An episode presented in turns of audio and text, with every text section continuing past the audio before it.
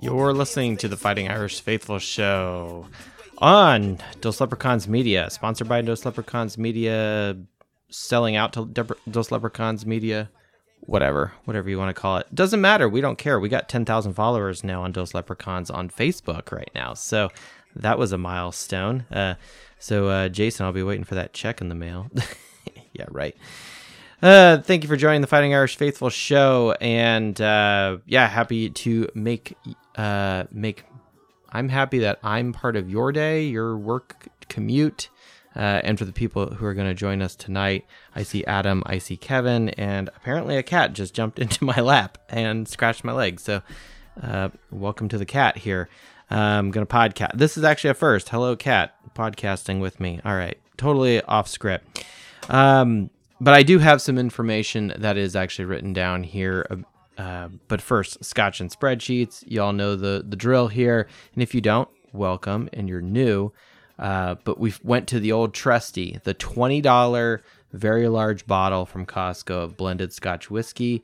Uh, and today was probably the first time I had a swig of it, and I was like, "Yeah, this is not good." But you can't be the price for what we do, and I'd have to say this has powered most of the shows. Um, I don't actually have a written log of uh, what whiskey we were drinking, so um, maybe I should start doing that. But anyway, welcome to the show, uh, Fighting Irish Faithful show. Tonight we're going to talk. Oh, last week, if you missed the show, we talked strictly about quarterbacks, specifically Sam Hartman, and did a comparison to him to what national champion quarterbacks do, and even did some comparison of how he does in tough games versus the likes of Jimmy Clausen, Brady Quinn, and Stetson Bennett. Uh, so if you missed that, go back to the other episode that should be just before this one in your queue uh, in your smartphone. So uh, yeah, oh, we got people jumping on here. This is great. Um, but first and foremost, before we do anything else, today was the Assumption of Mary, and since Notre Dame is Our Lady, the Mother of Jesus, if you didn't go to Mass today, it's my responsibility to tell you to get right with the Lord, okay? I don't care if you're not Catholic, you should go to Mass anyway, all right? Because if you're listening to this, you're most likely a Notre Dame fan, and what would Notre Dame be without the Mother of Christ? So, all right, enough with my preaching there, all right? Um, and then before we get to our people here, one other thing before I forget, and the uh, scotch takes over my brain is uh, the toast of the night. Uh, it's going to go out to uh, the eldest brother in uh, the Fighting Irish Faithful uh, family, uh, my eldest brother and Red Snapper's eldest brother. Um, there's a milestone going on in his life right now, I should say. So we're going to just give him the toast. We'll be very vague and generic there, but the toast is to eldest brother Irish Faithful, who is not on Twitter. But maybe if we all pester him, that'll happen. All right, let's it's some people here. Uh, I'm gonna see. I saw Adam jump on first. I think uh, so. We'll invite Adam to speak, and uh, he can talk about literally any topic under the sun regarding Notre Dame football. Um, but we are going to talk about receivers, running backs, and defensive production available to the team uh, that we have going into 2023. So, Adam, bat signal sent out unless you are falling asleep and you cannot speak. But and if that's the case, that's fine. Um, we'll just move on to the next person. All right, Adam, you lost your spot. That's fine. We'll go to Kevin at Davis0560. Welcome back, Kevin Davis. If you wish to speak and join us, if not, we'll just save defense for the end because I actually put that last in my in my list here. That was not done intentionally. Um, okay, so one of the th- oh, there's Kevin. I see you coming on here. Welcome back, Kevin. Hello. I just call say uh just tapped in, just say what's up and say hey. Hey. I want to I want to hear what you guys say about these uh, receivers and this defense. I want to see what the stats say. See what the what the spreadsheet say about this. Yeah, the um, you know, a lot of it is is a breakdown of what uh, what's left in the cupboard per se. Uh, you know, what who departed, who's left, and who are the notable departures. Um, since you're the defensive uh, secretary of defense of the podcast, I mean, clearly the um, the big loss uh, per se is Foskey, right? Uh, the first Notre Dame player drafted into the NFL this season. Um, you know, he had 23 solo tackles, 22 assisted tackles, but the biggest were his 14 tackles for loss and his 11 uh, sacks. So, um, huge, huge impact, um, huge driving force uh, of our defense. And of the notable uh, returners, he makes up about half of the sacks and tackles for loss, respectively, of the notable returning uh, men. So that that's kind of that's a huge hole that we're going to have to fill. Um, so we'll see if some of these younger guys who, you know, especially on the D line and kind of the on the edge, outside linebacker kind of positions, what they can do it seemed like they're big on Jean Baptiste. Um, seemed like they think he's gonna try to bridge that gap, but we'll we'll see. Um, I'm not. I mean, he hasn't played much, so I don't. Yes. And and you're referring to our uh, big transfer from Ohio State. Yeah. Yeah. Which is interesting. So we get Jean Baptiste, but then we we give it's like a trade in in you know the NFL or something. We give them Lorenzo Styles, who now is a safety apparently or cornerback. Really? I don't know. Yeah, he's playing. He's playing DB. So I don't know what that means, but uh, yeah. yeah. So we'll see. I don't know. I mean, maybe that's it, what he thinks is his best uh, opportunity to play. Um, I didn't really go back and look at the history of Styles. It's like, okay, you left, peace be with you. Um, you know, it is what it is. So, yeah. So, but yeah, that's, you know, do you Go- know who's second behind Foskey when it comes to sacks and tackles for loss? So as far as based off, so tackles for loss, if I just look at um, individual uh, contributions, second behind Foskey was per my spreadsheet here is JD Bertrand. Now I can verify that. Uh, let's see here. So j- tackles for loss, yes, was Bertrand had eight and a half, right behind Foskey's fourteen as far as sacks go, it was not Bertrand. It's another individual. Take another wild guess. Oh, it, I'll give you a hint. He had a key had had a, a punt block against Clemson. right? No, it's Botelho. Okay. Botelho had four and a half sacks, so he is second on the list as far as uh, um, you know impacting the team and helping us in that regard. So, well, we got to get better pressure up front. Dan. that just that doesn't say a lot yeah. up front. yeah, just... I'll be very honest with you. The the two areas that were of biggest concern. Number one was the D line, just because you know you lose um, Ademilolas, uh, both of them are gone, um, and then you got Foskey, who was clearly was a presence, um, just based off of production um, and he can pretty much play wherever, you know, and, and do great at it. Um, so so we really need to to plug up the middle, um, you know, because no good team is successful without having good men up front. The next piece I would say after D line is actually safety because when I go through the stats and I'm looking at okay, who made valuable contributions from anything from interceptions to tackles, tackles for loss, etc., sacks. Um, no safeties hop up there, and the, the only one that shows up would have been a notable departure in Brandon Joseph. But let's just let's face it, Brandon Joseph was not the biggest contributor in the uh, tackle department. He had 15 solo tackles and 15 assists. Now he did have one uh, fumble and one um, interception. So so that is good too. Um, but after that, then you start looking at okay, who's returning in the safety de- department. No one really jumps off the page. Um, so it'll be very interesting to see, um, you know, who we're going to put back there at one of the most key positions on the defense and who has to be fast. Yeah, I, I would like to say that I feel like Brandon Joseph was a disappointment, but that's just me. Yeah, I kind of honestly I thought he would do more. Um, and I don't know if it's the transition from Northwestern Notre Dame or from whoever the DB coach was over at Northwestern under Fitzgerald, uh, going over to the Al Golden system. You know, uh, I, I would like more. Now, what I also will say is he had to fill some big holes from the previous, uh, you know, resident back there in Kyle Hamilton. Um, and if I even go farther back, I think of you know great safeties like Julian Love or Harrison Smith, or you know pick pick your pick your favorite safety back there. You know, um, I think. I, I, let me say this: whoever is fighting for the starting safety job, um, it's going to be earned because I think the the slate is pretty clean back there. Unless they're going to move one of these other people, um, you know, to the back, um, who used to be playing uh, corner, for example.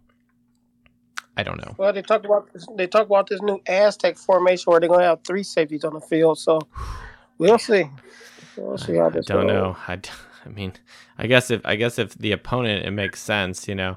Um, but yeah, I don't know. The the one guy, the one recruit who I think could have a chance uh, to do well and make con- contributions. Now, do I want him necessarily to be the starter? Not necessarily, but um, Ben Minich, um, who yep. actually was recruited in as an athlete, and now now our our depth chart here at uh, FightingIrish.com is saying that he's now listed as a safety. Um, so I think I think that is um, of all our of all our recruits, um, you know, he's the only one that that falls into that safety safety bucket. After that, it's someone like a Christian Gray or a Micah Bell, um, who is listed as a cornerback, and maybe they're just going to transition. I don't know. Yeah, I might I might be wrong, but I think Minich is he's nursing an injury. Okay. Or I might be. I think he might be. I, I don't think it's anything major, but I think he hasn't I think they're they're high on him. He just nursing the injury, I okay. think, or something. Okay. Yeah, and I'll and I'll be the first to admit I haven't I haven't uh, QC'd my list here against the uh, you know who's in the infirmary, right? Yeah. Yeah. So, which is which maybe is a byproduct of how close we are to the beginning of the season because it's less than two weeks away. which doesn't even feel what what I will say this the doc it was very impressive. I think it was yesterday we're, we're sitting around having dinner right? And she says hey uh do you want to have you know so and so over for the uh the Notre Dame game? And I was just like this is excellent. You're you're already like getting ready to like host people over here for for the first home game of the year. Like that would be fantastic. So um of course I said yeah that would be fine.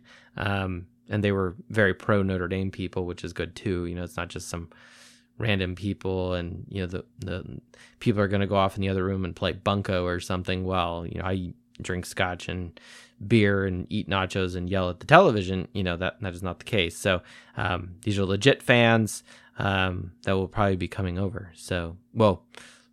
The, least, the the idea has been synthesized, and if anyone is you know in the southern Indianapolis area and wants to stop by, by all means, just hit me up on Twitter and I'll send you my address. So. all right. Well, Kevin, anything else on, on players or uh, any last thoughts before we move on to the, to our other people here? We want to make sure we get everyone in. Yeah, I'm just excited, man. I'm okay with being preseason 13 also, so I'm okay with that. Oh, are you baiting me when you do that? Is was that like red meat you just threw at me when you said that? Uh, yeah. it's like or maybe you're like, "Oh wait, yes, that's right. This is this host of this podcast." Yeah. I mean, don't get me wrong, Kevin, that, that's fine. I'm not going to lambast you here, but um number 13, sure, I guess that's cool. You know, lucky 13. You know, not that I'm that superstitious about it.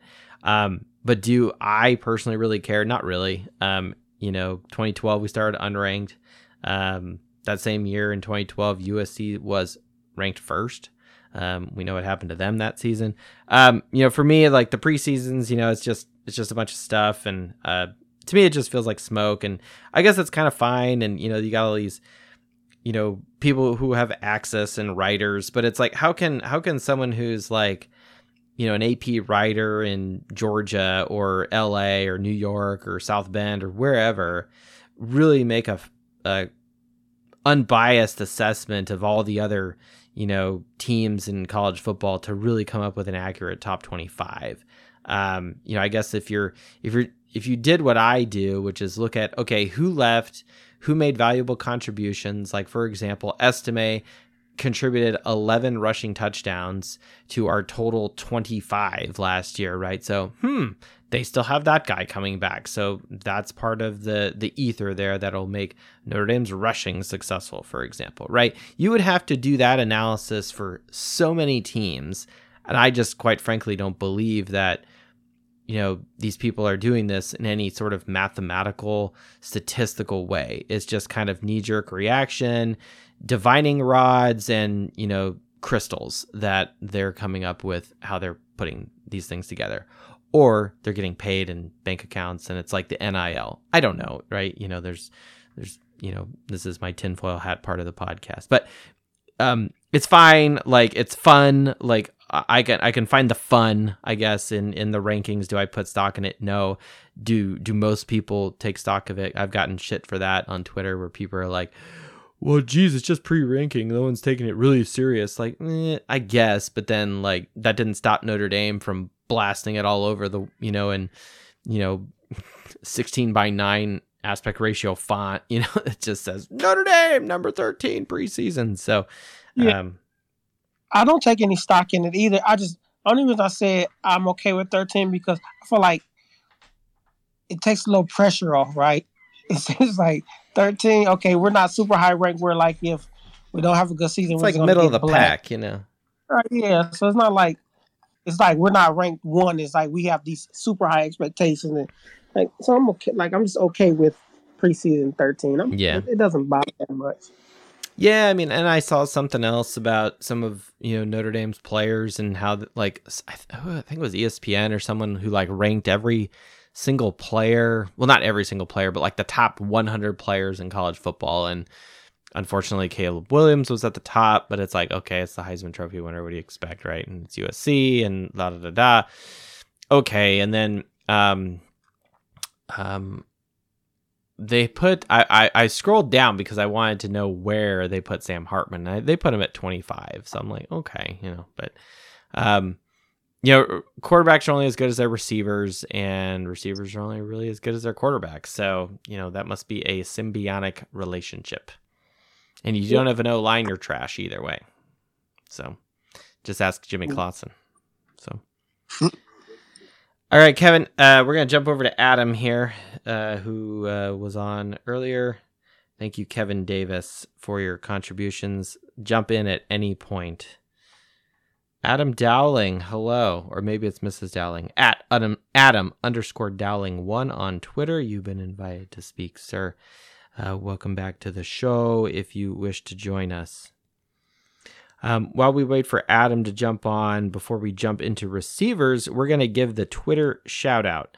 Uh, so I uh, I got a, a, a tweet, uh, a message here from Dr. Abby at it's Abby Be Happy on Twitter and uh, she she picked up on the reference I made last week where I was talking about my expectations for the season, and I had mentioned that I have a very high expectation this season, regardless of my preseason ranking rant from earlier. But my expectation is that Notre Dame needs to win a New Year's Six, okay, Cotton Bowl, Sugar Bowl, what have you. Um, that is my expectation this year. I think we, with the quarterback we have and the and the roster that we're going to talk about tonight returning, um, I think we have what it takes uh, to get there, assuming we win a couple of these big games here. Now that being said, I also followed up and says I don't want to quote settle for a New Year's Six win. I would quote rather win the whole damn thing. To which Dr. Abby, I don't know if she is actually a doctor, but if she has respect, you know, doctor of physical therapy, orthopedic surgeon, oncology, or your uh, uh, Dr. Dr. Pepper. I don't, I don't know. um, but uh, she made a reference to Major League um, and which I think I made that same reference as well. So Twitter shout out is going to at it's Abby be happy on Twitter. So thank you. Which who is not jumping on tonight, but that's fine. Maybe she's shy and she got to get up early to you know s- you know suture people up in the ER or something. Who knows? All right. So moving on. Adam says 11 days, RTDB, and Watts Henderson Brown rotation. That's cool. Well, Adam, you're you're texting me stuff, but you don't want to jump on. What are you sitting in bed? The the missus is asleep, or you don't want to wake up the dog? I don't know. And that's cool if you are. No problem. All right, moving on. Okay, receivers, everybody's favorite topic other than mine. but, you know, receivers is huge, and I just spent a lot of time talking about Sam Hartman. We got to talk about receivers. So, clearly, notable departures Michael Mayer, Braden Lenzy, Logan Diggs, and Lorenzo Styles. All th- four of those men did score touchdowns. And there's a couple other uh, guys who did catch passes, but I only really looked at the guys who were scoring t- touchdowns. And why is that? You all know why. Because the national champion the number two most important stat is receiving touchdowns.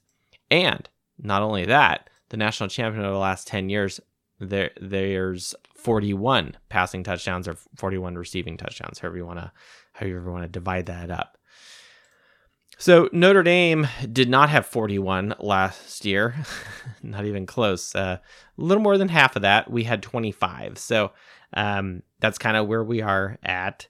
Um, wah, wah, wah. Yep, exactly.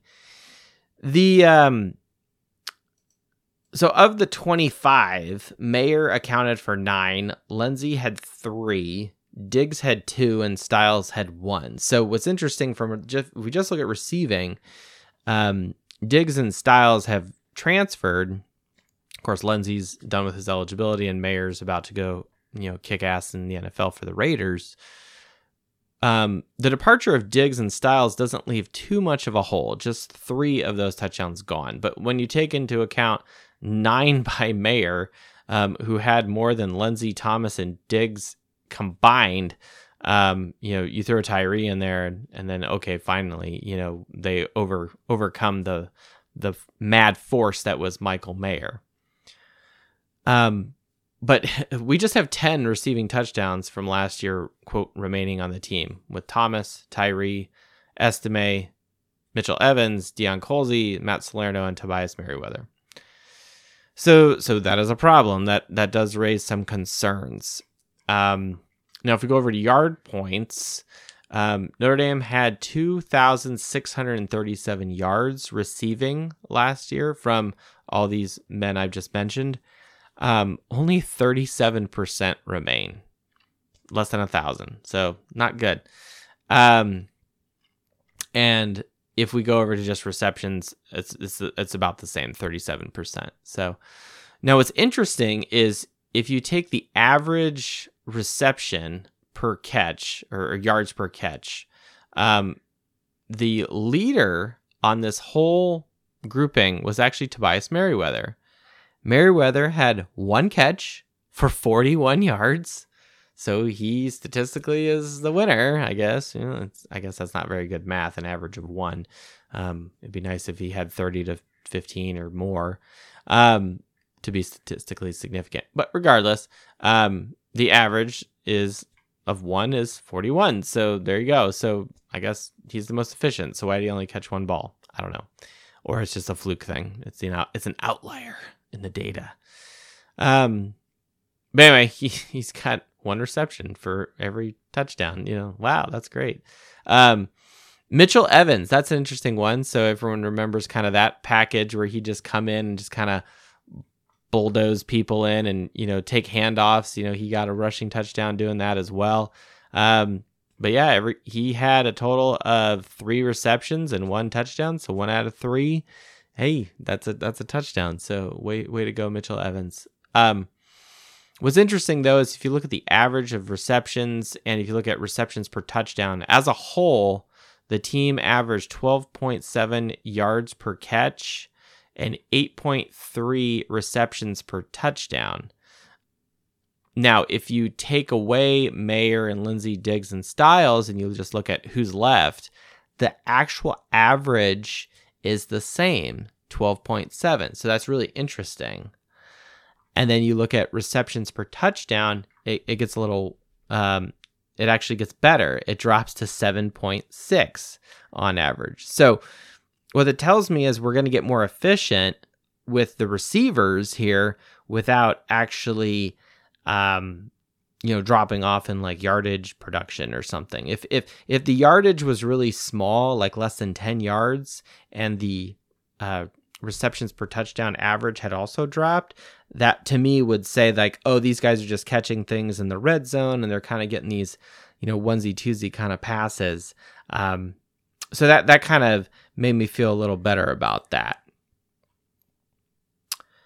All right so that's the that's kind of it on the receiver side. You know, it's pretty it's pretty straightforward when you look at receivers. There's nothing too crazy um, going on there. I bet Adam is definitely on doing texting here. What are you doing? What's it? Have a good shot. Had to wake up at 3:30 Central. Go Irish. Okay. Good night, Adam Dowling. That's right. I think he he works in uh, one of the big industries there, so he's got to uh, he needs some shut eye to pay attention to what he's doing, which is fine. Adam, sorry I didn't start the podcast sooner. Or is it like just a summer thing and then in the fall you'll stay up later or you're just getting older? I don't know. That's okay. Maybe we'll just see you after post games and if I can put my toddler to bed earlier. That's fine too. All right. Well, since Adam is uh, wanting me to uh, sing him a lullaby here to sleep, we'll see if at Pello Jace um, has anything to say about the receivers, defense, or even running the football. Jay, if you're there, by all means, jump on. So yeah, I definitely do, and uh, it's all about Tyree. Okay. I mean, think about it. Uh, here's a guy who is quick, who can who can you know make plays in open space and you're going to move him from running back to slot receiver. Yes. I mean, I think, and and Freeman already said he's going to be your your um, both kickoff and punt returner. There I mean, I think I think Tyree is going to do some special things this season. We'll see.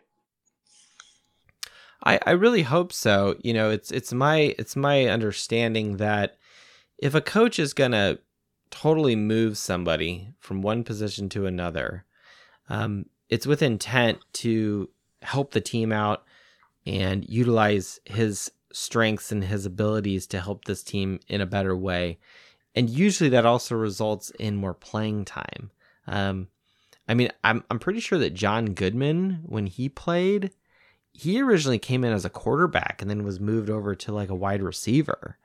Um, and you know in 2012 he had a couple couple of decent catches. One of my favorite catches of all that season was against uh, uh, Michigan State, uh, which which was a huge missile that uh, that Everett Golson chucked and got him in the end zone. Right. So so if you don't know what I'm talking about, go to the uh, go to the highlights of the Michigan State game um, that myself and Dos Leprechauns produced out there out there on the YouTube.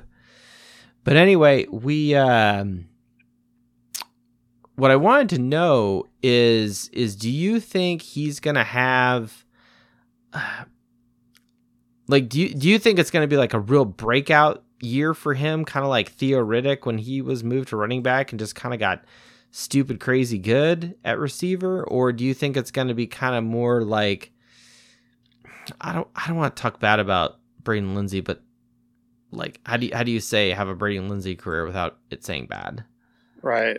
So, you know, I'll, I'll, tell you how I want it to be and how I think it's going to be. It's two different things. Mm-hmm. I I really want because I'm a huge Tyree fan. I mean, I mean ever since Wisconsin game, right?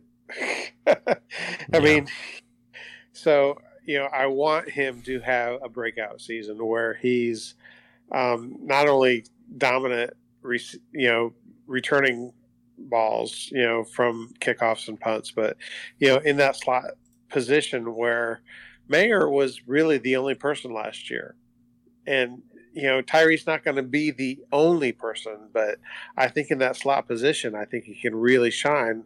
You know, get him the ball and let him, you know, create some space and and run. I think you know he has that opportunity, but you know, I don't know with a new quarterback, uh, with the focus on trying to make sure that other receivers get the ball, also while trying to make sure that the entire stable of running backs get touches, that it's going to be a lot for him. But I think yeah. when he does, when he does that have, have that opportunity, he's going to, you know, excel at it.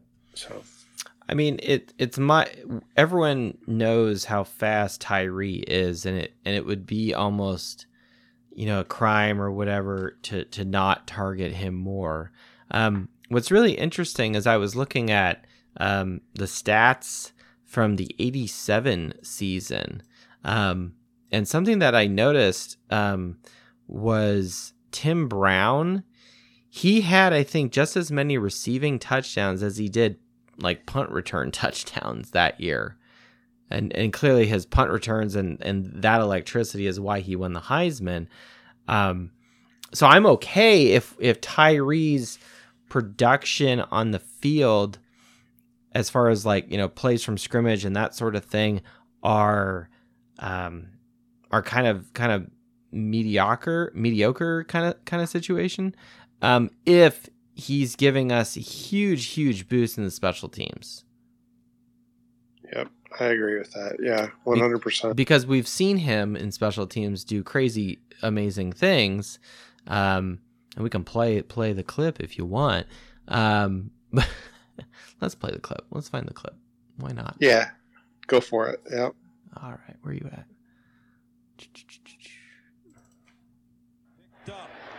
Tyree Here's Tyree with the lane. Tyree! Whoa! Can he get there? Tyree at the 30, 20, 10, touchdown, Notre Dame! Woo! 98! Big ones! Oh, yeah. yep. So if, if that's what's happening, yeah, that's fine. yep. Got no problem with that.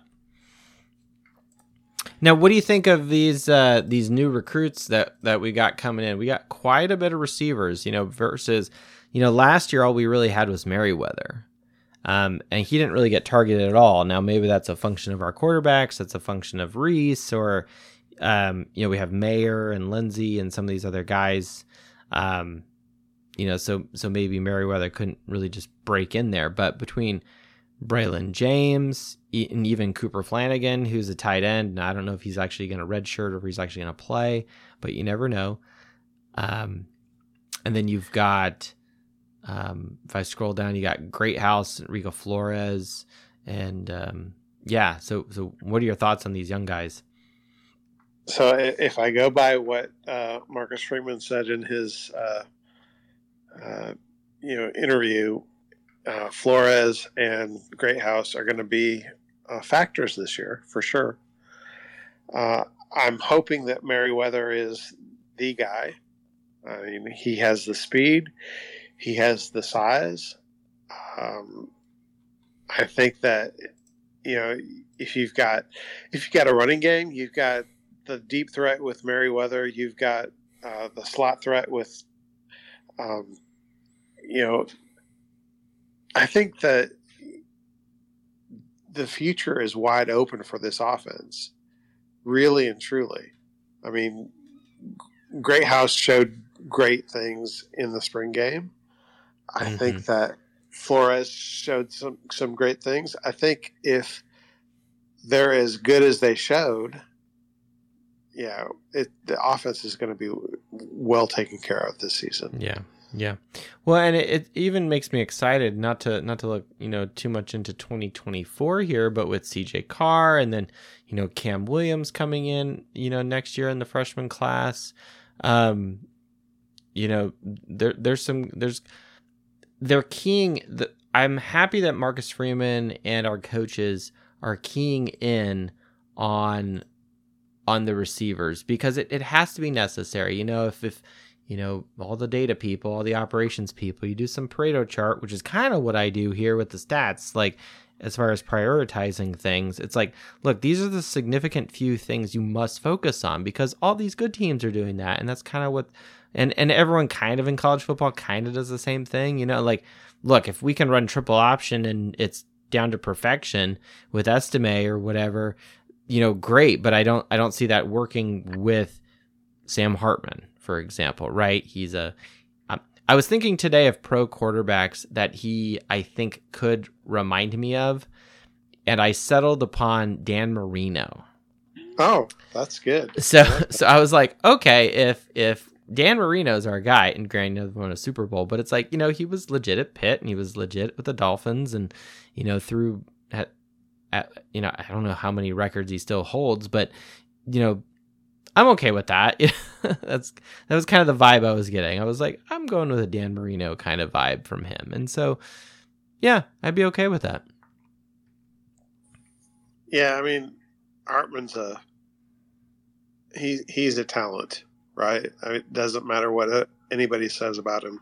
He's a talent, and um, I'm happy he's playing for Notre Dame this year. Uh, I don't know that Notre Dame would have as optimistic a season without him being there this year. So, yeah, I think I think the um, I think you've hit something really spot on right there. If we had not gotten Sam Hartman, I I think that things would feel different for sure.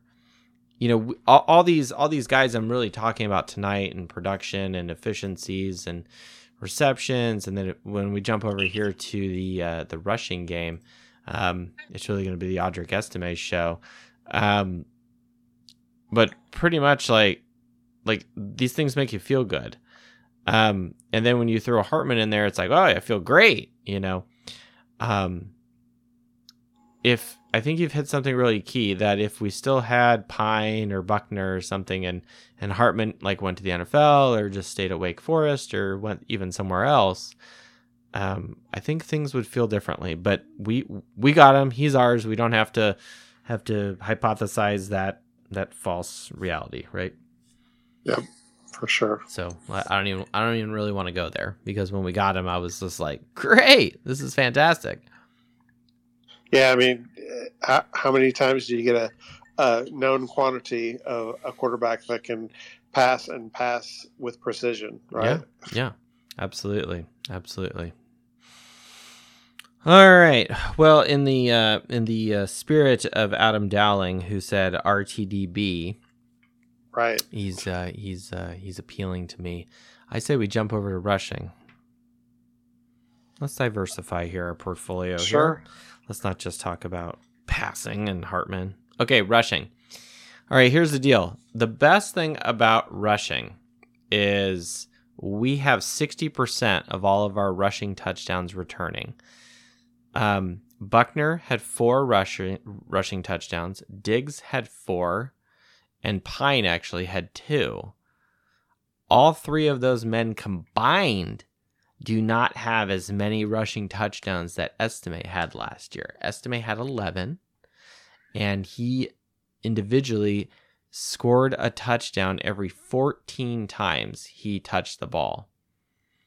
Now, here's the best part about that that is better than the national champion average. National champions score a touchdown every 15.7 touches, and our running back does it in 14.2. Now, I, I, I didn't go into looking at you know what Heisman guys do. I, I am slowly starting to build a tab here in the spreadsheet that is literally labeled RTDB, and it will it, it encompasses a ton, a shit ton of Notre Dame running backs. Like like name somebody from Jarious Jackson to Tyree to CJ Prosise, Allen Pinkett, um, Dexter Williams, one of my favorite of all time, Vegas Ferguson, um, the the great of the greats in in Notre Dame and you know over the last like you know 30 40 years or whatever. Um but I think we need to also make sure we add some Heisman guys um as far as like okay like yes that's cool that we're comparing the Notre Dame guys, but we need to also look at Heisman guys. But anyway, back so, to back to. Oh, go ahead, go ahead, Jay. I say first shout out is to Dr. Adams. I mean, if we're going to talk running backs, we got to talk about Josh Adams. Josh. Adams. Adams. Yep. You know, and that's interesting. Like, so, so I this isn't a full analysis here because um, I have I have one column that's that's ready to go, and it's well, it's not really a column. It's like six columns, but it's about single season stats and who did the best in an individual season as far as you know yards or touchdowns or yards per carry and things of that nature. And um, Josh Adams, um, he's really good in in 2017. Um, you know, he ended up having you know quite quite a few touchdowns there. Um, but he, what I thought was interesting is how many times he carries the ball before he scores a touchdown. And that was 22.9 carries per touchdown. Wow. Which seems really, really high. Yep. Now, the best on this, as far as like people who had over 100 carries, is actually Jonas Gray from 2011. He scored a touchdown every 9.5 times. After that is actually Brandon Wimbush. Recall that Wimbush actually had the most rushing touchdowns. He had more than Josh Adams. Wimbush had 14 in 2017. That's interesting. It uh, is. I, I it really is. Yeah.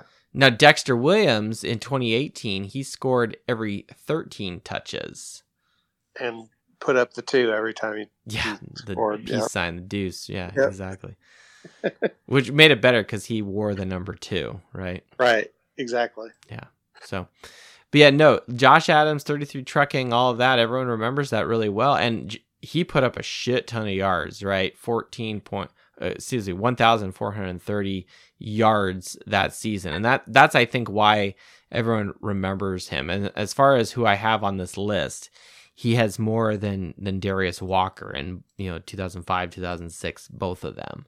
Um, the next guy uh, would be Kyren Williams who had um, 1100 in 2020 and and he probably would have had more if it was actually a a full you know 12 13 game season right Right. Yeah. um, but yeah, Kyren Williams had finished in 2020 with 13 uh, touchdowns.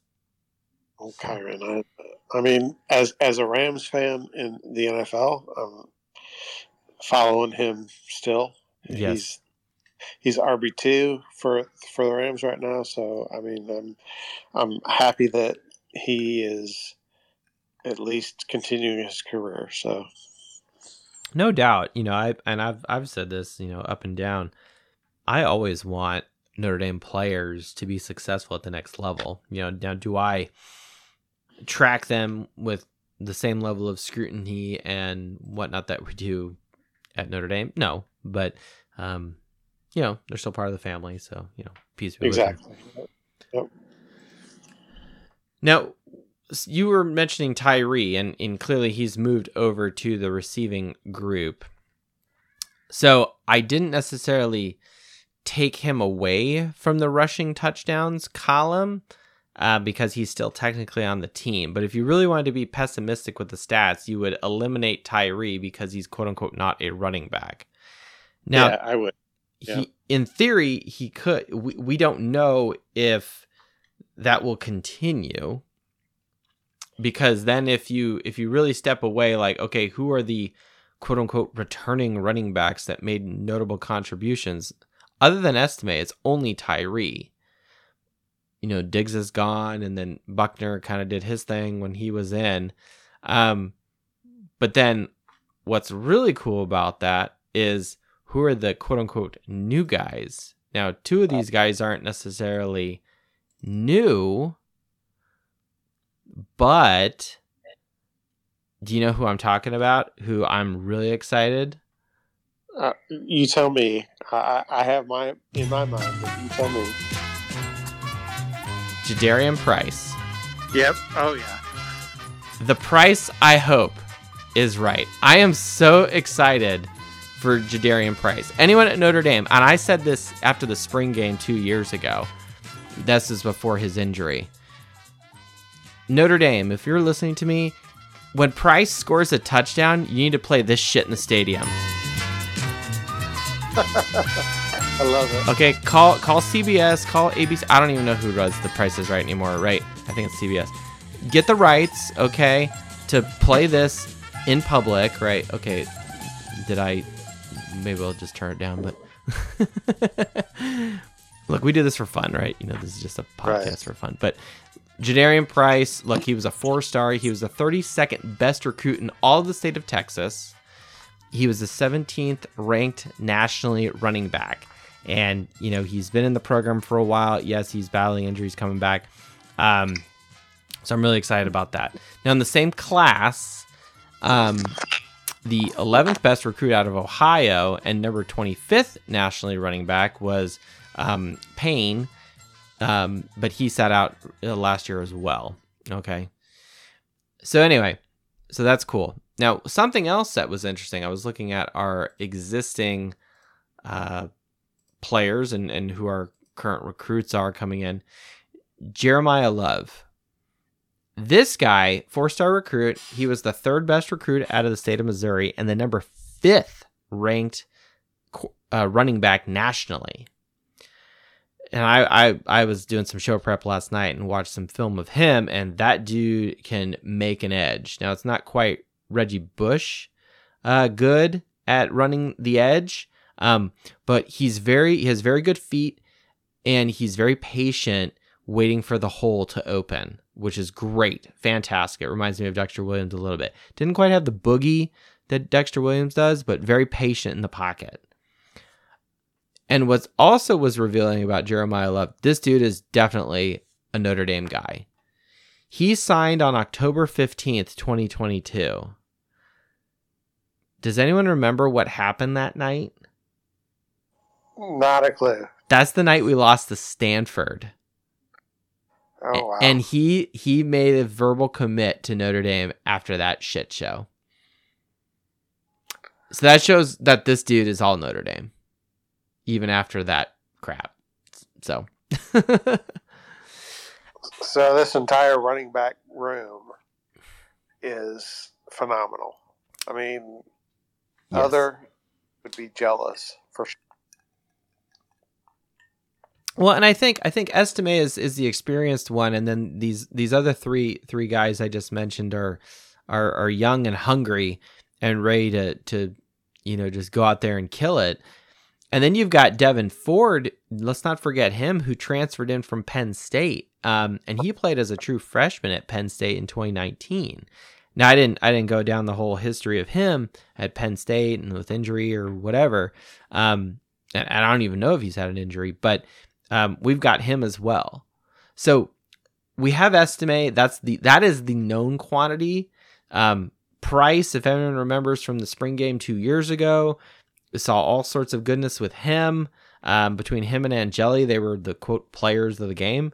Um, but yeah, Price, if he scores touchdowns, man, I'm I'm ready for that guy to just start to move and to go. I'm excited. I'm really excited. Me too. Me too. I think. I think this season, if I mean, really and truly, if if the receivers can sync with Hartman, then you know, as long as the off- offensive coordinator can actually make those decisions, there's no defending this team. Yeah, yeah. Well, and a lot of this will depend on our linemen. True. If Yeah. if our line sucks um, and is not good, then you know, we're we're gonna have some problems here. But as, assuming the the line is uh, is adequate, is decent, and um, is clearly improved from last year, um, I think we'll be okay. You know, some of these things that our line and kind of the the team in general must improve on, of course, is um, tackles for loss against us, um, and and sacks against. Um, tackles for loss allowed last year. Um, you know, it wasn't terrible. We were actually pretty. We were okay. Um, we we averaged four point two three, um, which is actually pretty good. Now that now that I revisit this, um, we were ranked 16th in the country in tackles for loss allowed last year, which is interesting, um, because it didn't feel that way. No, I mean, I think it all boils down to you know the red zone defense, right? You know, if, if we can improve Mm-hmm. upon that, then we've we've made a major step. Now, now our defense or or the- Yeah, our our, our defense. yeah. Yeah, l- let me come back to that because because Okay. you've hit right. you've hit the like if we're really talking about you know warning lights on the dashboard, that's the one. Um, sacks allowed. Th- this is this is where I'm at. Um, we're actually right on par with national champion average of 40.3. We were ranked 40th last year, allowing 1.6 sacks against us. So it doesn't sound good um, when you look at the ranking, but if you think like, oh, we were only sacked one to two times, it's actually not that bad. So um, the worst it ever was was actually in 2021, believe it or not. But you know, I guess that's what happens with Jack Coan. I don't know. he he didn't know how to run. I'm just saying. I, I just, you know, he just got concrete feet, you know. right. Yeah, and I, I, he was a great pastor. Yeah, I, I loved him as a pastor, but he did not know how to do anything beyond that. So Well, as we get into the defensive talks, we can we can go real macro and, and what really needs to improve. Now, red zone scoring defense and red zone touchdown percentage on defense, they are not the the quote unquote most important defensive stats. You know, those would be scoring defense, total defense, and rushing defense, etc. Um, but you go farther down the list, these things do make the top top grouping here uh, for things that we will pay attention to. And Notre Dame was really really bad uh, last year. Uh, let's go the worst to the best. It's not really that good. Um, our opponents scored in the red zone. They scored touchdowns. Excuse me, touchdowns in the red zone. Seventy nine percent of the time, almost four out of five times, our opponents scored touchdowns every time they got in the red zone, and that was the absolute bottom of the barrel. One hundred and thirty first in the country. Not good, Bob. Not good. no, Ah, I need that clip. Damn it. I gotta do better show prep. Um, then red zone scoring percentage on defense. So that includes field goals. Our opponents scored in the red zone 94% of the time. yeah, oh. Yeah, wailing and gnashing of teeth. Now, we weren't the worst in the country. Uh, yay. Uh, we were the next worst, 130th in the country. So really, not worst is not good. really bad really bad and what's interesting Uh-huh. is if um in 2019 it was very similar um, percentage wise it was actually worse. It was 96% of the time but we were ranked 129th in the country in 2019 so not good. I, and i don't know that what you know i guess we could break down film and roster personnel or whatever about what was wrong with our defense in in 2019 um, and why opponents scored so often against us in the red zone. However, you know the numbers are what they are, and it's uh, it's what I do to inform you all. I'm I'm very quickly trying to decide as I as I check Google who our defensive coordinator was then. In 2019, Yeah. oh, that definitely would have still been Clark Lea. That's that's just too, too Isn't that weird? because- yeah, it is weird because is that's- weird. I mean, I would have not expected that, but okay. Yeah. Yeah. Let me verify this. I'm pretty. I'm like 99% sure that's the case. Oh, Was it his first are- year? No, was not. Yeah, 2019 was Clark Lea, and that was uh, his first year was 2018. Now, if you recall, like- like the likes of Julian Love and those guys departed, Yeah. um, but then 2020 it it kind of corrects itself, which was um, Clark Lea's last year with us, and then then it was Marcus Freeman.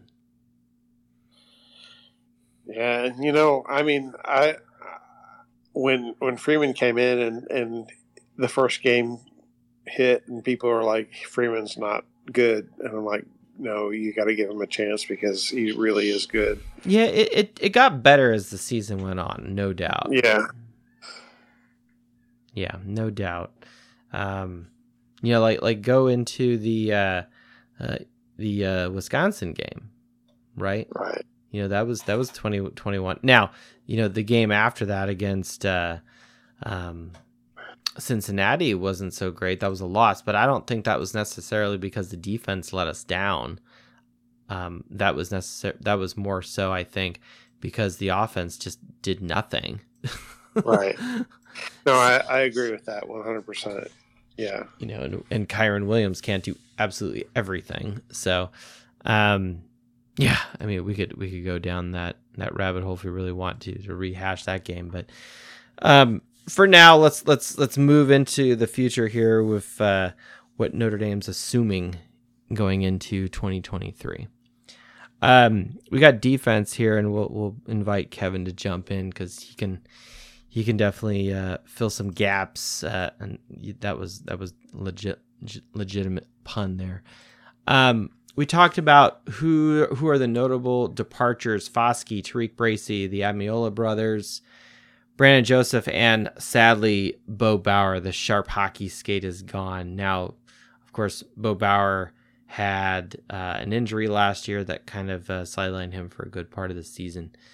Um, what's really interesting is if we if we jump straight to recruiting, um, you know, the top two guys are both um, edge rushers or D linemen. Then you got Christian Gray, who's a cornerback. Uh, Drayk Bowen, everyone's talked about him at linebacker. Um, Ben Minich at safety, or, or well, who came in as an athlete, but now is listed as a safety, and then Micah Bell at cornerback. And there's there's multiple other guys. Um, then we have Jean Baptiste, of course, our uh, transfer from Ohio State. So so lots of new faces on the defense, and um, to hopefully uh, fill in for some of these notable departures. Now, what gives? Hi, Kevin. I was gonna say the key thing about about what you just said is depth, right? Now we have depth. Like there's people behind people that gives us a lot of more comfort that if somebody goes down, there's somebody there that can at least pick up the slack, especially at linebacker. I think there's enough depth there where one of them guys go down, the guys behind them are are capable. Correct. Right, so I think that's super important with, with what we have. I, I, I couldn't agree more. Now, though Isaiah Foskey, if we jump into some of these stats here, let's do tackles for loss first and sacks. Um, clearly, Foskey, you know, carried carried his weight um, in being the driving force behind uh, sacks and tackles for loss. Eleven sacks for Foskey and 14 tackles for loss last season. But what's great is the next three guys in the tackles for loss are JD Bertrand, Jordan Botelho, and Rylie Mills, who are returning. After Foskey in the sacks department, you have Jordan Botelho, Riley Mills, and then, okay, you got the Ademilola brothers, but then you have Kiser and Bertrand after that. Now, if we jump straight over to total tackles, you have Bertrand with 82 last year, Kiser with 58 last year, Liufau with 51 last year. DJ Brown, he's still with the team. He had 48. Then you have Foskey. So you have to go five levels down to hit the next guy who had the most quote total tackles. What I think is great about this, those top three guys, what position do they all play? Linebacker. And what a departure that is, where, you know, when, when Kyle Hamilton was on the team, where a safety is like one of our leading tacklers, which isn't necessarily bad, but it's like, why is a safety who's supposed to be 20, 15 plus yards back being the primary, you know, tackler, unless, you know, he's just all over the field because your opponent is passing? I think it's great that Bertrand, Kiser and Liufau are the top three guys um, from last year as far as uh, accumulating the total number of tackles. And those three guys are on the team still and guaranteed, guaranteed to make contributions. So, really, really pumped. Now, if I jump over to the fumble department, uh, or fumble recovery recoveries and forced fumbles. No one individual really jumps out uh, as far as um, you know having multiple fumble recoveries or forced fumbles and stuff like that. So to me, that's kind of a wash. Now, of course, if we go over to the interception department, oh, everyone knows who I'm going to talk about next Benjamin Morrison. Truth or a lie, Benjamin Morrison had six interceptions last year. He didn't. That's truth. He had six interceptions. I'd have to go back to figure out, you know, I, I didn't do this. It's just kind of me thinking out loud right now. But who's the last person who had six interceptions in a season as a freshman? Yeah, that's awesome. Um, so so what and and what's interesting about that that's good and bad. It's good because that means we have an amazing talent out there who can lock down hopefully at corner, you know, a our opponent's number one target receiver. So that's good. Uh, so we can we can eliminate that threat or or reduce the uh, the volatility of that threat from our opponent.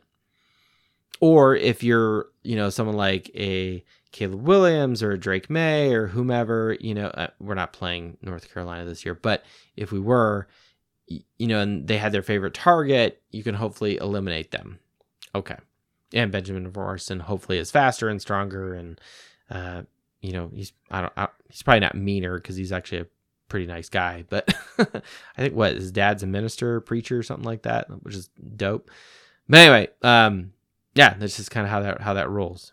So, well, I see Lynch is on here at Lynch Mob ND. That's a that's a you know kind of tongue in cheek Twitter account. I don't follow you. How do I not follow you, Jason Lynch? What the deuce? All right, following you now at Lynch Mob ND, a member of the Dos Leprechauns uh, universe here. Um, you're invited to speak if you so wish. I guess I gotta actually hit the button that says invite to speak. Uh, but yeah, we're talking about defense. We talked a little bit about running the football and about passing. Um, so if you want to jump on, by all means, jump on. So, can I ask you a quick question? Absolutely, Kevin. Do you know who's the last Notre Dame um, player to have over 100 tackles? Would it be Ooh. Would it be Teo?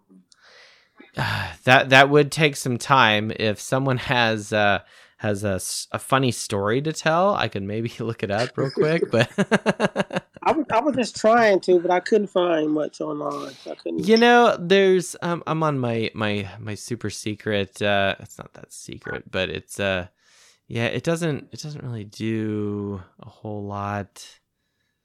Yeah, this is bad radio, I know. Uh stats, receiving, scoring, defense.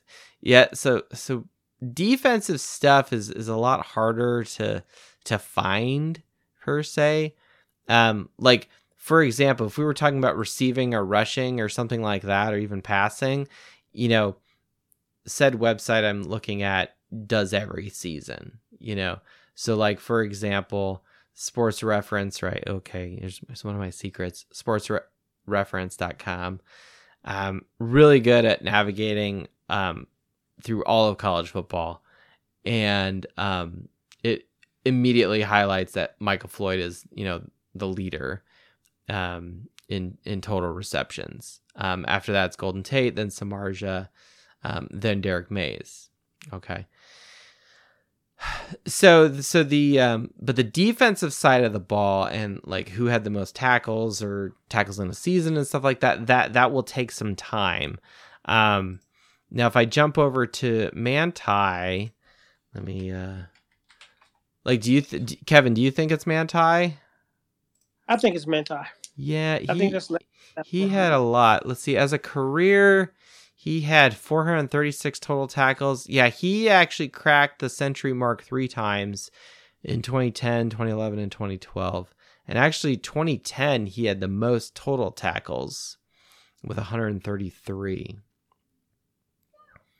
I would love to see a linebacker get up to like that 100 mark. Yeah. I would love to see that. Yeah. Yeah. And I think he had what, like seven, eight interceptions, something to that effect. So, um, you know, really, really good. Uh, you know, really, really good, really good impact by him. So, but yeah, you, I, I'd have to go season by season to see who the last guy was. Um, I mean, we could try to do this real quick, but uh, we don't want to people to fall No asleep rush. behind the wheel. I was just asking. Yeah, I'll let me do that. I'll, I'll that that'll be something we'll put on Twitter here. Who had or who was? I guess uh, is that what you're asking? Who was the last defender with Yeah, to have 100 plus 100 tackles? Now is that total tackles, solo tackles, or all the above? Uh, total. I don't think nobody had hundred solos. That'd be absolutely crazy. That would be crazy. That'd- Yeah, Manti never had that. He was up in the 60s. So, if that's the case, then your entire defense is trash. So. Yeah, absolutely. oh man. Well, I see. I see Mr. Jason Lynch here. He put himself on mute. Um, you can hit the pink button in the lower left-hand corner if you so wish to join us and contribute tonight. Um, it's not quite morning yet. It's eleven o'clock. Jason, welcome to the Fighting Irish Faithful Show. What's up, buddy? Yo, how's things going? Oh, it's nice, nice, nice weather tonight we're having compared to what we have had. Right, I'll, I'll, I'll tell you what we. I'm like, I need to cut my grass here, but it keeps raining up here in central Indiana. So okay, darn, I don't have to do that chore, right? Is- Are you getting like a fall fall chill in the air, kind of where you're at right now, or or, or are you still kind of like is summer still teasing you a little bit? It's yeah, we're supposed to get down into the middle 60s tonight, and then you know for the next few days, I think it's highs in the 80s, but then it goes back to 100 plus next week. Oh, well, that sucks. Well, hopefully the humidity is not as uh, as uh, atrocious as it has been uh, in days of yore. But uh, yeah, no, the uh, I, I think fall is starting to creep in. Like Doc was saying something to me about how she op- cracked the windows and she was like, "Oh, I was loving the fresh air," and then she got cold or whatever, and I'm like, "Okay, fine, whatever." Right. I'm like, I'm at work. I'm I'm in an office building all day, so I don't I can't really relate. I'm sometimes I feel like a vampire. And because at one point I was in manufacturing and I was working in a building that had no windows. And especially in the winter, it's like I never saw the sun. Like I went in, it was dark. I come out to my car, it's dark. It's like I'm just a vampire. I don't, I don't know what the sun is. Yeah, that would be rough. yeah it was uh it's okay it's uh, you know it's just what you got to do so what are you uh, what are your thoughts so we're, we're talking specifically uh we, we did quarterbacks last week and now we're doing the rest of the team tonight I got in about the time you started talking about Morrison. Um, and yeah, as far as like I don't, I can't remember as far as who had as far as career interceptions. Ooh. I want to say it's been a while, but I I almost lean toward maybe Luther Bradley. okay Um, it seems like that was at one time one of the interception record holders. yeah i'm not i'm not so sure about him i was i was uh, gonna lean towards um for uh um uh kyle hamilton but he actually only amassed eight total in his career which is interesting Really, yeah more than that, but Yeah. Um, now Harrison Smith, on the other hand, where do you think he is? Do you think he's at eight or above or lower?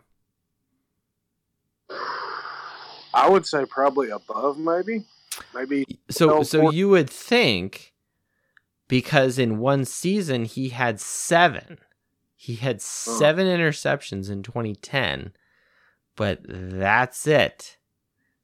Hmm. He had no other interceptions per my source here. He had no other interceptions in any other season.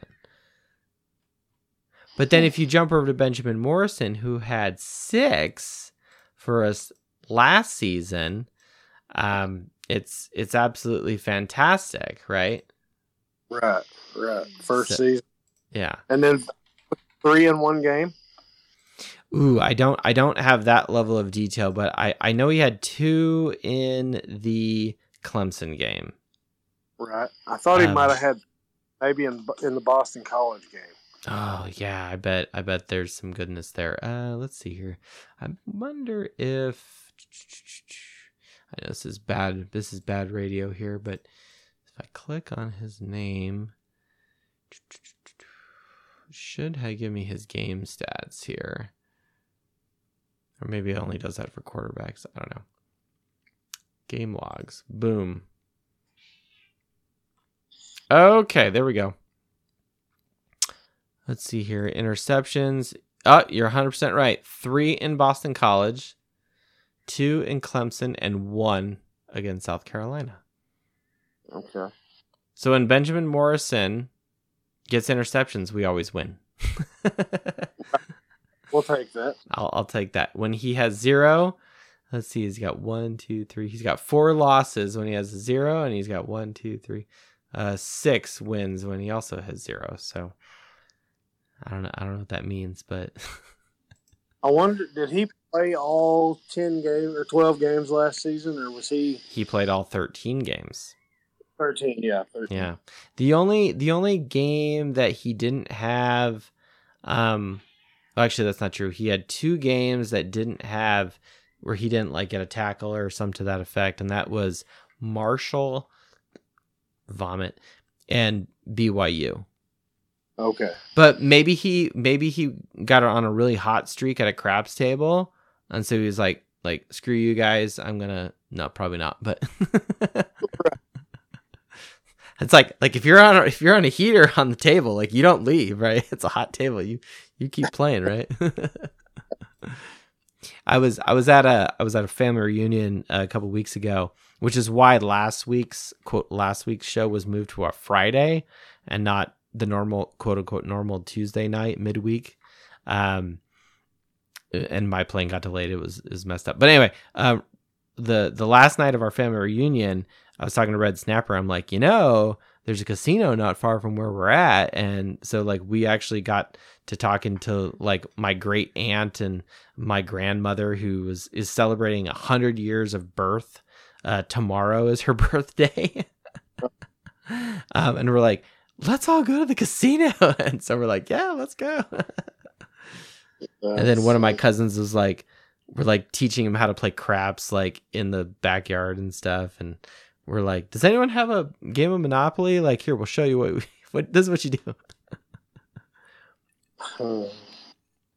So I looked on Wikipedia, of course, as accurate as that. oh it's pure truth man pure truth yeah But it shows singles or uh, career interceptions with Luther Bradley was 17. interesting wow Uh, 73 to 70. he doesn't make the list here i don't know why but i believe you i'm not gonna i'm not gonna debate you here Right. There should be like I don't know if Notre Dame has it on their page, but there should be like a records page. You would think with all the I, I agree. I'm I'm using you know a third party uh, um, website here, so you know we'll we'll see what where that goes. But yeah, ND career interception stats for Jason Lynch. well, no, just to see how accurate Wikipedia is. Oh no no no no! I I heard you loud and clear. This is this is what you want to know. But like like like, l- let's think about that. You know, interceptions, turnovers, takeaways. You know, it's a huge momentum shift. You know, it's it's a ability to steal points away from your opponent. Um, if you go back to I think it was 2018, um, where you know Michigan, excuse me, we were playing at Michigan State, and Michigan State just coughed the ball up left and right. Um, and though they're they're you know they put up a lot of yards, you know they would fumble at, at certain points. At one point, they fumbled on the goal line, and we recovered. So the um, if our defense can can you know get takeaways, quite frankly, um, Right. you know that's that's that's fantastic, right? For sure. you know, I mean, we don't have to be we don't have to be the the quote unquote best in turnover margin because like one thing one thing I started looking at like a couple years ago when I when I started producing this spreadsheet, you know, I was getting really wrapped around the axles on the turnover piece because turnovers are like fumbles, our fumbles, the opponent's fumbles, interceptions, interceptions we throw, etc. And I was like, you know what? Let's simplify this just because I'll lose my mind and rather than track, you know, five or six stats, let's just track one. And so I, I use turnover margin in aggregate, not per game, but the total sum. And so it's it, it it takes into account the turnovers that Notre Dame has and then also what we take away from our opponent. Now national champions on average end up with a value of 8, ranked 24.6, about 25th in the country in turnover margin. Now last year was was not good. It wasn't the worst it ever was, um, but we were in the negatives. The last time we were in the we were minus three last year. We were ranked 86 in the country. The last time we were negative,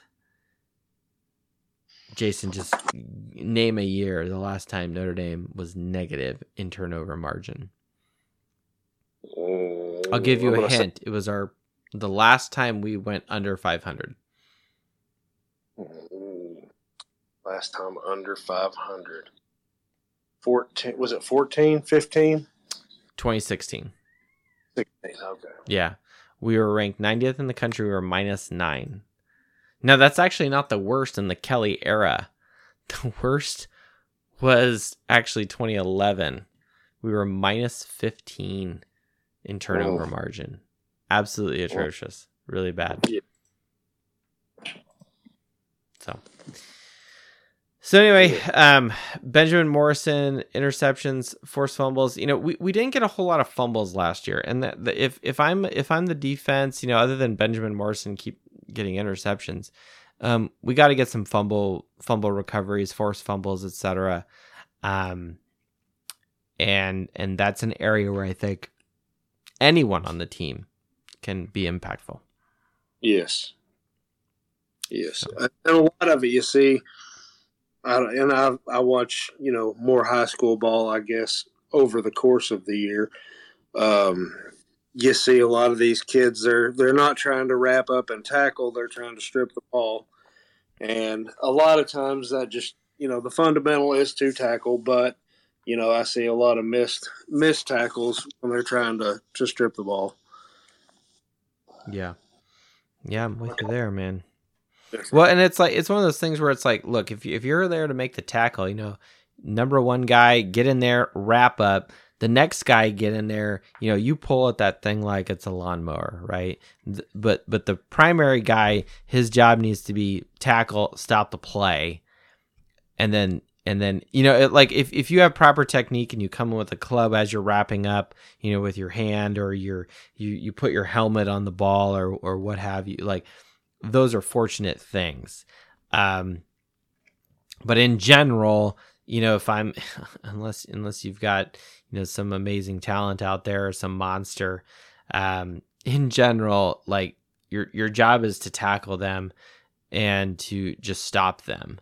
Um, the next guy who comes in is, you know, I would encourage him to go ahead and take the ball away. And if people disagree, you know, that's fine. You know, no one has to agree. We don't have to have groupthink here. Um, but that's my opinion on, you know, on on how defense is supposed to work. You know, like like th- there's a reason why turnover margin is farther down on the list versus the other defensive stats. Okay. Right. Scoring defense, stop the ball, don't let them score. Okay. Then total defense. What's total defense? It's yards. Okay. Um, you you've got to you've got to make the tackle, prevent them from moving the ball down the field. Okay. Um, you know, I, I say yard points, which is kind of tug in cheek, and that's actually a reference to an older older show, which I won't go into here. Um, but yard points, as far as your defense is concerned, is the fifth most important stat total touchdowns, then passing touchdowns, then scoring offense. Those are top three, all offense, then scoring defense, then total defense. Right. You have to stop the ball on defense. So that's why fundamental tackling, no big plays, right? You know, make the opponent's offense earn every fucking yard. Right. Do not take that for granted. Look, you get a turnover, great, but that is not your primary job as a defender is to get turnovers. Everyone likes Right. it. It's really exciting. It's really fun in Notre Dame Stadium when our band starts doing the you know what I'm saying? Like that's great. That's really fun. But no, I'd rather them go three and out, punt, and then we get the ball back. And then Tyree, you know, scores a touchdown, right? And and does his best Tim Brown impression. Right. Totally fine with that. Absolutely. I feel like I'm being really aggressive tonight. I don't know. We're talking about defense and tackling, right? Yeah. I'm I'm trying to te- teach my toddler son proper form tackling of head up, wrap up, drive your feet. There you go. So Start them too young. Can't start them too young. that's that's my thought. I got I got to work on the dock here to to warm up to uh to him playing. It's funny. We we have some friends. They have a, they have a kid who's like eight or nine or something, and he started playing like Pop Warner, you know, tackle football with uh you know on a team or something, and and, and so of course you know his dad was like a co coach or something on the team helping out or whatever, and and so so it's like a good like father son bonding thing, which I think is going to be my best uh my best ally in the future here for something Yeah. like that. You know, assuming assuming you know my kid wants to do that, or even like I'm not gonna put him out there if I don't think he's got the chops to do it. Like if I think he's gonna be, you know, rocked like one of those those you know videos you see on on YouTube of you know Yeah. poor little kids getting rocked. Like I'm, I don't, I don't want that to happen. I'd rather him be successful in whatever he does because he's not the biggest kid, but you know he might have a growth spurt or might just Yeah. be a, he might just have a little bit of you know Joe Schmidt in him and just Right. just be crazy, just be like ah, you know, like and if that's the case, then it's like, look, babe, do you see that? Like he's gonna go sick him, boy. You know? Yeah. Just have to watch his, his demeanor on the playground. yeah, that, that's it. It's like okay, maybe we should homeschool him. I don't know, for the sake of the other children. I don't know. The- and then it'll, then it'll then it'll be like unleashing the child on everyone else. It'll have all this aggression. I don't know. I don't know. Uh-huh. These are the conversations you have with about your toddler. Like, okay, where are we going next? I don't know. We'll figure it out. Absolutely. All right, enough about my family. Uh, Lynch, anything else? Uh, and you you think that uh, we need to discuss? We've missed. Um, I appreciate all the how we're bringing in strong, strong at the end of the show tonight on the defense. This is fantastic. Absolutely. No, I, I like I said, I got on late. Um, but yeah, I think, you know, I'm sure you had it covered fairly well. Yeah. Just uh, you know, tackling and stopping the big play over the top, I think is gonna be key. Absolutely. Now, uh, other other sidebar question since you're uh, you're you're affiliated with the uh, Dos Leprechauns universe, uh, how are you going to spend that uh, bonus check we were promised today? Right, ten thousand Uh, followers on Facebook. I don't know. Prob- I, I mean, probably extra game in South Bend. yeah, are we, are we really getting money, or is is is uh, is our our fearless leader at Dos Leprechauns uh, just pulling our leg? Pro- Yeah, Yeah. I, assume that's what's going on. Uh, For now, for now, probably so. Yeah, I'm I'm still waiting for business cards to show up. I think I'm just gonna have to Vistaprint my own fucking business cards. Do you know how many times I see people? I was at the store today and there was a dude with Notre Dame crap, and I'm just like, damn it! If I just had a business card, I could like straight up a conversation, be like, hey man, check us out. Here you go. Absolutely, yeah. And I and being in SEC country, I see hardly any Notre Dame. Well, for you, it's even more important. It's like you've got to like, I, I, I, I don't want to say like build a commune, but you definitely have to network and find find the Notre Yeah. Dame people. I'm I'm fortunate to be here in Indiana, so at least I'm in the same flippin' state. Right. Yes. You know, I'm I can claim Midwest. Yeah. Yeah, yeah. A couple really, really good friends of mine. They've been Notre Dame fans for a long time too. So we live in the same town, share the same Notre Dame football passion. So that's good. And actually, I've met some other people from, you know, three hours away at, at different, you know, high school events, whether it be basketball or football. Because I'm everywhere I go, it's it's Notre Dame gear because that's just about all my closet consists of. Yeah, I know. It's it's pretty much everything I uh I I roll with as well. The um you know another way to find uh uh Notre Dame fans is just, you know, go to a Catholic mass and then wear wear a Notre Dame polo or something and just be like, "Hey, what's up?" you know, and just kind of talk to the priest and then just kind of hang out and just like, "Hey, yeah, there." And not that you should go to mass for a social thing. You should go there to actually you know, develop your spirituality and your relationship with God, but uh, you know, Yeah. but we started the show tonight mentioning that today is a holy day of obligation. So if you're listening to this now, uh, all of you people who are listening to this on the 16th and you didn't go to mass and you are Catholic, you know what? Look up when confession is because it was a holy day of obligation. All right, Catholics, get get with it. Get with the program here. You know what? You know better. Refocus your life. Okay, put the podcast down. All right, we, I, I we went to the vigil yesterday. We went. I I said we're gonna podcast. Um, it's Tuesday. It's usually a busier work week, right? For me, uh, Tuesdays in general. I'm like, let's go to the vigil. And even though we had a busy Monday, I'm like, like ah, do we want to go to the vigil? I'm want to? And I'm like, no, let's get to go to the vigil. We'll go, you know, do our our fulfillment, and you know, we're- we're planning our life around church, not the other way around. Okay. Right. It's, hey, one man's opinion, but uh, yeah, that's me. That's what- Agreed. this is what we do here. All right, man. We're uh, Jay, Kevin, Jason. If anyone, everyone, just jump on. Last thoughts. If nothing else, just scream "F Michigan" and then hang up, or go Irish. And like, here's the crazy piece. So, so we did tonight's show. We've kind of gone through every statistical piece. Next week, we talk about Navy because it's Navy week next week. What the hell? It is came on in a hurry. How the fuck did that happen so f- it doesn't even feel I'm not ready for football to start. Like like I am cuz I mean I always miss Notre Dame football and I'm excited, don't get me wrong, Right. but I'm also like it, it's still August. Like I feel like I'm I've got to like, you know, overseed my lawn or something right now still. I'm not even really like thinking about like football. Like yes, we're doing this podcast and I'm drinking drinking the scotch, right? And we're doing all that happiness, but it's like how is it football season already? Like this is nuts. Like Jason, does does Notre Dame have the first game like in all of college football? I think.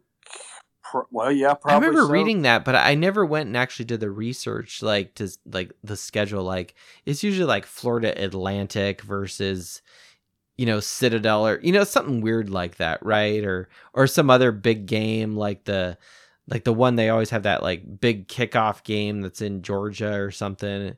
It's always like a Wednesday night game, right? Yeah, it could very well be because I know it, it's what twelve thirty Central's when it starts. Gosh, I, you know, I was on on you know, I got uh, I got the internet here. Let's just verify this. Uh, all right, ND Nation, we're gonna we're gonna roll with you. Um, ND Nation is telling me that it's uh two thirty Eastern, one thirty Central. Yeah, which is Okay. crazy because I th- I'm pretty sure that's uh that's a late game. That's if let's Yep. see if Ireland is five six hours, 7.30, 8.30. That's a night game over there in in uh, in Ireland. So. Because the last one they played was, God, it started like at eight in the morning. It was early. Yeah, I remember watching it like nine, ten in the morning. I agree. I remember in our apartment um, in 2012, and I remember I remember that season very well. Um, and I remember watching that game um, in the morning uh, and absolutely loving it. It was fantastic. Yeah, it was way early. I was having coffee and watching Notre Dame football instant. It was awesome. Like I'm pretty sure I, it, for me it was coffee. Like we had a like a big breakfast, and then you know we had coffee, and then we were like spiking it with Jameson and maybe a little bit of Bailey's or whatever, and then, like like that was the game. Like did not drink beer at all because it's like it's ten o'clock in the morning. Like it just doesn't uh sound good with with an omelet. Yeah, yeah, yeah. Beer and a bacon, egg, and cheese biscuit doesn't sound. yeah, no, but coffee. Now we're talking. Yes. All right. So let's see here. Um, we may or may not. I still have to have to grease some wheels here. There, there's um, w- we will of course next week this time do our Navy pregame. Now we will not be breaking down triple option film because we don't actually know if that's what Navy is going to do now that they have a they kind of cleaned house at the end of last year. Yes, and I Um, think they maybe they're using some kind of two quarterback system. Now I don't know if it's two quarterbacks on the field at the same time. That's chaos.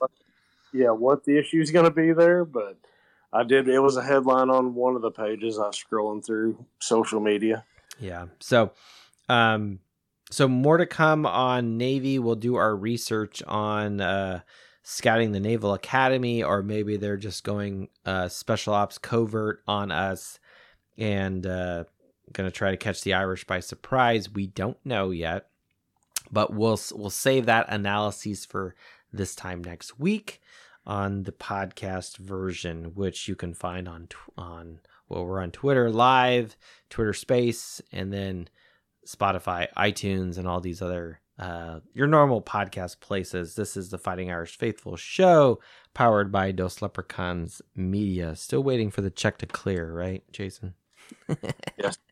But we do this because we love Notre Dame, and uh, honestly, it's, it's it's a good group of people to be associated with, and and um, happy happy to contribute to the Los, Dos Leprechauns universe. But I did have to tell ND Nation that the Fighting Irish Faithful shows link that they used because because ND Nation has actually linked me for for over two years, um, Right. on my shows, and I don't even really have to like tell them. But I did have to reach out to them uh, this year and say, "Hey, we've officially moved over here to the Dos Leprechauns YouTube channel." So if you want to listen to this or put it on YouTube or whatever, um, it's on the Dos Leprechauns YouTube channel.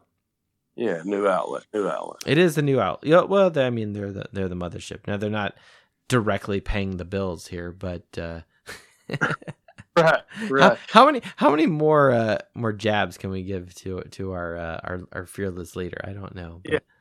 Not listening, so I feel it's free game. That's right. Well, yeah, yeah, some sort of like maybe maybe he'll like you know print off the whole transcript of the show and and go through it line by line with a highlighter and know, yeah, I, I I can picture him with like one of those like green like banker's visors, you know. and and what what's that thing on the arm? It's it's like it's like an armband like you see like like I imagine like a like a bookie at like a horse race. Like was it like a man garter, like an arm garter, you know what I'm talking about? right. I can see although can you imagine Yeah, could you I'll have to- imagine Hendrix with one of those on? I'll have to work up an edit with Hendry in a bookie outfit. Please do that. Yeah, Photoshop his face with with a man garter on Yeah. and, a, and a green visor, a clear green visor. Yes, yes, the clear front. Yeah. Yeah, that's right. Uh, All right.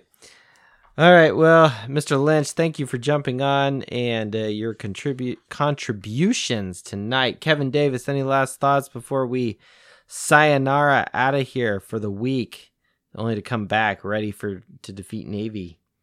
If not, Kevin, have a good night. And uh, Kevin Davis, we, we hope you're still coaching football. Uh, we want to uh, stay up to up to uh, up to date on how the team is doing if you are still coaching. If not, no big deal. Uh, let's see here. Any last thoughts? I, I don't think so. We've gone very stat heavy tonight. We've talked about the team. You know, we here's the thing. We don't really know what is in store this season. You know, we we try to use data and analytics, but there may may be someone we have not mentioned or only mentioned their name once or twice tonight, and um, you know they may be very impactful on either offense and or defense. We don't know. Um, but if that's the case, you know, we're we're gonna we're gonna bring it. Um, and if not, you know, and and we we hit the nail on the head that price is is the key, and him and Estime are going to be the the one two punch, and we'll hear Estime doing his dance, you know, green jersey, whatever thing. Um, um, and Price will have hear the Price is Right thing. You know, it's uh, it's all good. It's all good. Oh yes. So.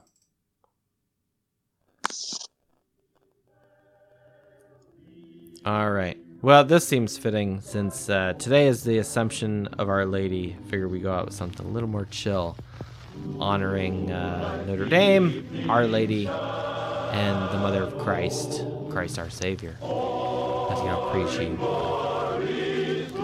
Thank you, everyone, for joining us. This is the Fighting Irish Faithful Show, powered by Dos Leprechauns Media, Season 4, Episode 5, Volume 91 very happy. Uh, if you've stayed with us for the hour and a half that this show's been going on, um, thank you. Really appreciate everyone's loyalty. And if you're new, you can expect this similar analysis. Now, it's the beginning of the season, it's a little light on the contributors, but I guarantee you we will do some post game shows. And once we hit the season and we start moving in our stride, we'll start, uh, start doing stuff here. Thank you, everyone. Have a good night. Go Irish, and we'll see you one more show before the season begins.